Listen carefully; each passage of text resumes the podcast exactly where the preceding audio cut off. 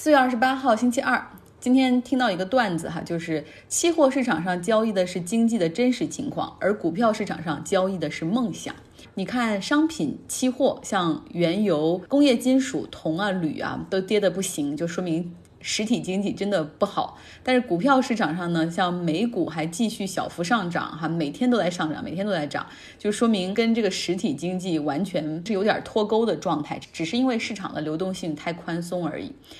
眼看着特斯拉的股价又要上八百美元了，真是不太能够理解。因为现在明显丰田推出的氢燃料汽车越来越成熟，加氢一次三分钟就能充好，可以跑七百到一千公里，真的是比现在的电动车在续航里程上和这种充能的速度上都上了一个台阶。而且最终他们排出来的就是这个水哈，零排放无污染的。同时特斯拉自己本身也没什么利好，他们在加州。总部的这个工厂也处于停工的状态，马斯克想让它复工，但政府没有批准。另外呢，特斯拉在中国市场涨价，结果还超过了政府三十万人民币一辆汽车的这种补贴的上限，哈，没办法享受补贴。那包括。他也被查出诈捐，马斯克呢是承诺要给加州的医院捐捐一千台呼吸机，结果记者跑去多个医院联系调查，就发现没有医院收到呼吸机。报道写出来之后，马斯克还很不高兴，他在 Twitter 上艾特了加州州长 Newman Ganson，然后让他说让他出来解释一下。那州长每天又很忙，只是回复了一下说，就是马斯克可能捐助的医院的是在以下的这个名单上。记者按照这份名单又去联系医院，然后发现马斯克和特斯拉最终送来的根本不是能够救命的医用 ICU 里面用的呼吸机，而是家用的呼吸机，也就是那种治疗打呼噜、打鼾的那种呼吸机。所以，但它的股价还是涨啊！之前最低的时候跌到过三百多美元，而现在就要回到八百美元了，这个符合逻辑吗？嗯，不懂。周一的时候呢，英国首相 Boris Johnson 重返了工作岗位。他看起来有些面色苍白，但是眼神比过去更加坚定了。明显过去几周对疫情有了更多切身的体验。他站在唐宁街十号前发表讲话，他说：“我们现在到了可以扭转疫情的关键时刻，所以 lockdown 不会轻易的放松。但是我们在之后几天会公布逐渐如何放松 lockdown 的路线图。”他说。我明白很多小商业业主在经历经济上的压力，我也知道大家正在逐渐失去耐心。但请记住，如果我们现在就放松 lockdown 的话，会有更多的死亡出现，会有经济会遭受到更大的打击。我希望大家都能够多一些耐心。他说，假如把 COVID-19 的疫情比作一个杀手的话，那么这个杀手就是那种最出其不意、可以隐形出手的坏人。他说，我可以用我的亲身经历告诉你们。这个病毒有多么的残酷！现在是我们需要一起对抗病毒的时候。我们已经像这种摔跤运动中把它成功的压在身下，只需要再忍耐一段时间，让他尝一尝我们主场的优势，我们就能够战胜他。Boris Johnson 说的真的很好，对不对？反观一下美国的大统领 Donald Trump，甚至还不愿意为他上周五所说的消毒液注入身体可以杀毒这件事儿来道歉。大概在五周之前，当时疫情刚刚开始在英国大范围的开始传染，然后那个时候英国。刚刚有死亡人数一百四十四人的时候，Boris Johnson 开了他的最后一次这种发布会哈。一开发布会，刚开始还开玩笑说：“哎呀，现在应该是流行 social distancing，保持社交距离了，希望记者们就不要再挤在一起了，你们站得松快一点吧。”当时他很乐观，他说英国的全国性的这种 lockdown 不会超过四天，然后顶多只用十二周的时间，英国就可以彻底把病毒赶走。回到办公室开内阁会议的时候，他还跟他的内阁成员说：“他说我经常被指责啊，有那些不必要的过度乐观。但是我觉得现在这个时候，我们就需要这种乐观来帮助人们度过眼下的惶恐。国家需要 lifting，而不是需要 lecturing。现在是国家需要提振信心的时候，而不是去教育百姓、给大家上课哈，说如何洗手的事儿。那其实这种。”传递乐观的情绪，然后用心灵去对话，而不是用大脑的严密思考过后所产生的那些话，跟跟选民们进行沟通，一直以来也是他赢得支持的一个秘诀。不过，事实证明呢，乐观的心态并不能够对控制疫情有任何的帮助。反观政坛上那种现实派、比较现实主义的默克尔就做得更好。要知道，疫情刚刚开始在德国爆发的时候，他给出的信号是德国可能会有百分之七十的人都要感染，请大家要认识到这个病毒的严重性，对吧？而现在。我们看来，就是默克尔的这个话，百分之七十的感染率可能没有那么高，但是确实起到了让大家从心理上重视起这个病毒的作用。因为个人感染了 COVID-19 的这种病毒，所以 Boris Johnson 现在也逐渐在从一个乐观主义向一个现实主义者转变，等于说领导国家、治理国家，从特朗普的方式向默克尔的方式在在走哈。那基辛格曾经有一本书里面也提到过，说一个很好的 leadership，好的领袖，他会基于不完全的信息而做出正确的选择。那现在看来，在这一点上，Boris Johnson 至少啊之前做的还有所欠缺。不知道这场个人得了 COVID-19 的病之后，会不会帮他在这些方面也做更好的提升呢？新西兰今天宣布了，他们已经遏制住了新冠病毒在在社区内的传播。在周二开始，当地开始允许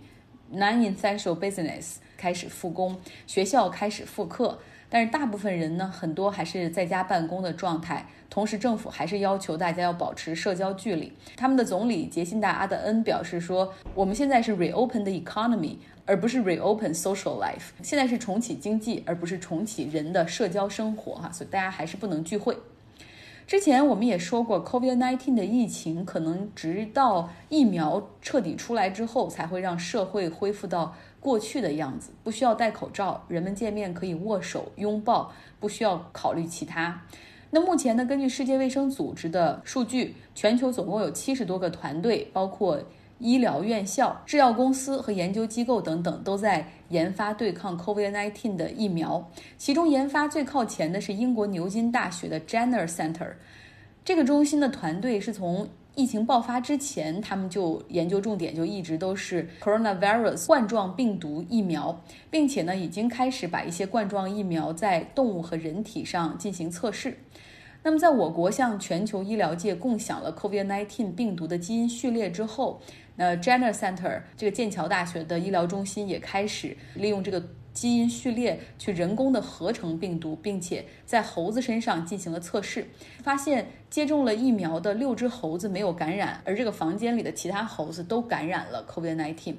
本周四的时候，他们会开启在人身上的测试，会有六千个人率先接种这种疫苗，看是否有效。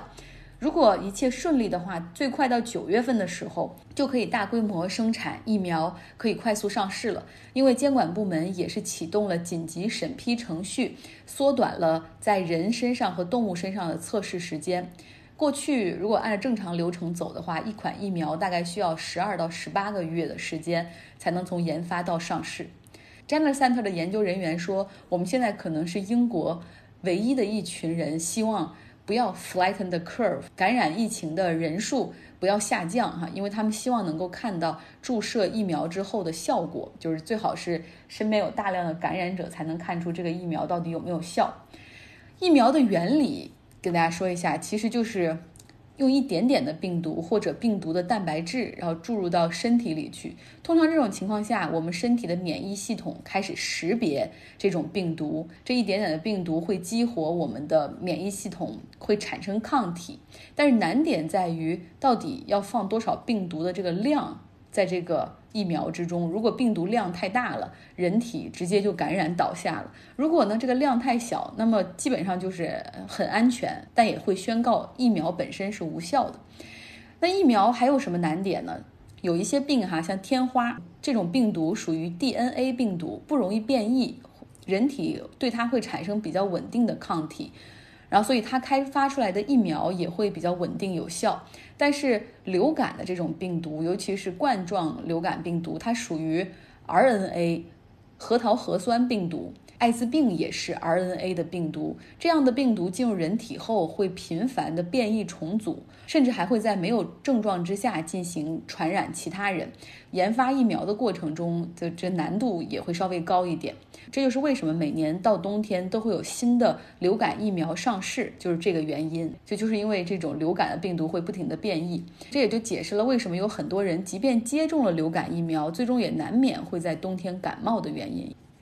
那现在几乎所有的疫苗团队都在做几件事儿。第一个呢，就是四处去看哈研究经费的资助。现在不论是政府，然后大的 NGO，还有像像盖茨基金会这样的金主们，都开始往疫苗行业资助研发。其实这样的一个行业不是永远都能够得到如此高的关注度的，所以这是一件事儿。第二件同时做的事儿就是这个疫苗的研发，测试它的有效性，在动物身上做实验。第三件事就是要去说服政府监管机构，允许他们在人的身体上做小范围的接种和观测，只有这样才能够收集有效的数据哈，然后和这个对比数据。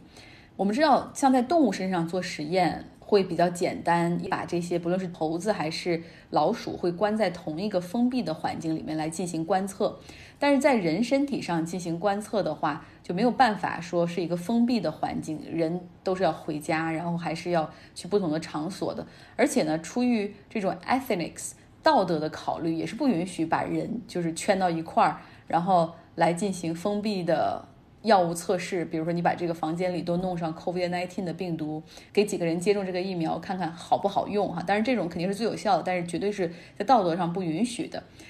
另外呢，你考虑到现在像在英国感染的病例比较多的地区，比如伦敦，他们会选择这样感染病例比较多的地区的人来接种这个疫苗，比如伦敦人。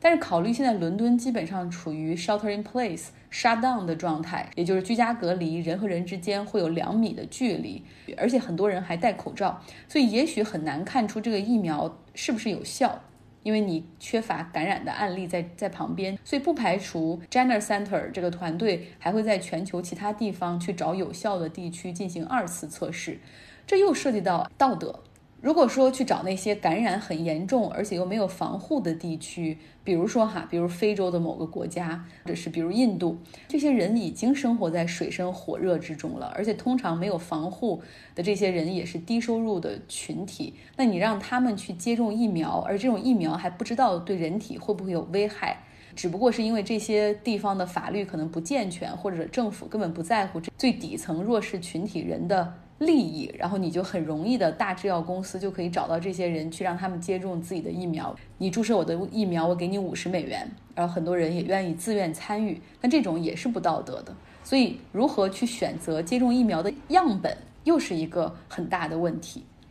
那疫苗研发出来之后呢，要验证它的有效性之后，会进入大规模的生产。那会在哪儿生产呢？欧美不少国家都和印度合作。其实早在三十年前。美国和印度就签署了联合开发和生产疫苗的合作框架协议。比如说，像肺结核的疫苗，美国的公司的就很多都是在印度生产。印度的制药业和疫苗业很发达，像他们最大的疫苗公司印度血清研究所，这个公司有五十三年的历史，每年可以产出十五亿株的疫苗，为一百六十五个国家提供二十多种这个不同的疫苗。他们所给出的，他们所制造的疫苗的价格也非常的便宜。那现在这家公司呢，也和美国的生物制药公司在联合的去研发 COVID-19 的疫苗。在四月份的时候，他们已经结束了动物实验，即将开始在人体上做实验。那这个公司呢，也接下了剑桥大学 Jenner Center 的合同，就是如果说这 Jenner Center 他们的疫苗接种和观察都效果比较好的话，大规模生产会在印度。不管是哪一家公司会能够最先推出 COVID-19 的疫苗，可以确定的是，市场上不会只有一种 COVID-19 的疫苗销售。现在本来很多机构也都在研究嘛，考虑到市场庞大的需求以及产能的限制，最终一定是多种产品、多个公司并存的状态。给大家打消一下疑虑哈，因为很多人之前担心说，呃，像美国如果先研发出来，会不会去封锁其他国家，不给其他国家去接种疫苗？答案是，它没有办法封锁。很多家公司，包括我们国家的公司，研发这个疫苗的进度其实都是齐头并进的，差不了太多。好了，今天的节目就是这样，大家距离五一假期又近了一天。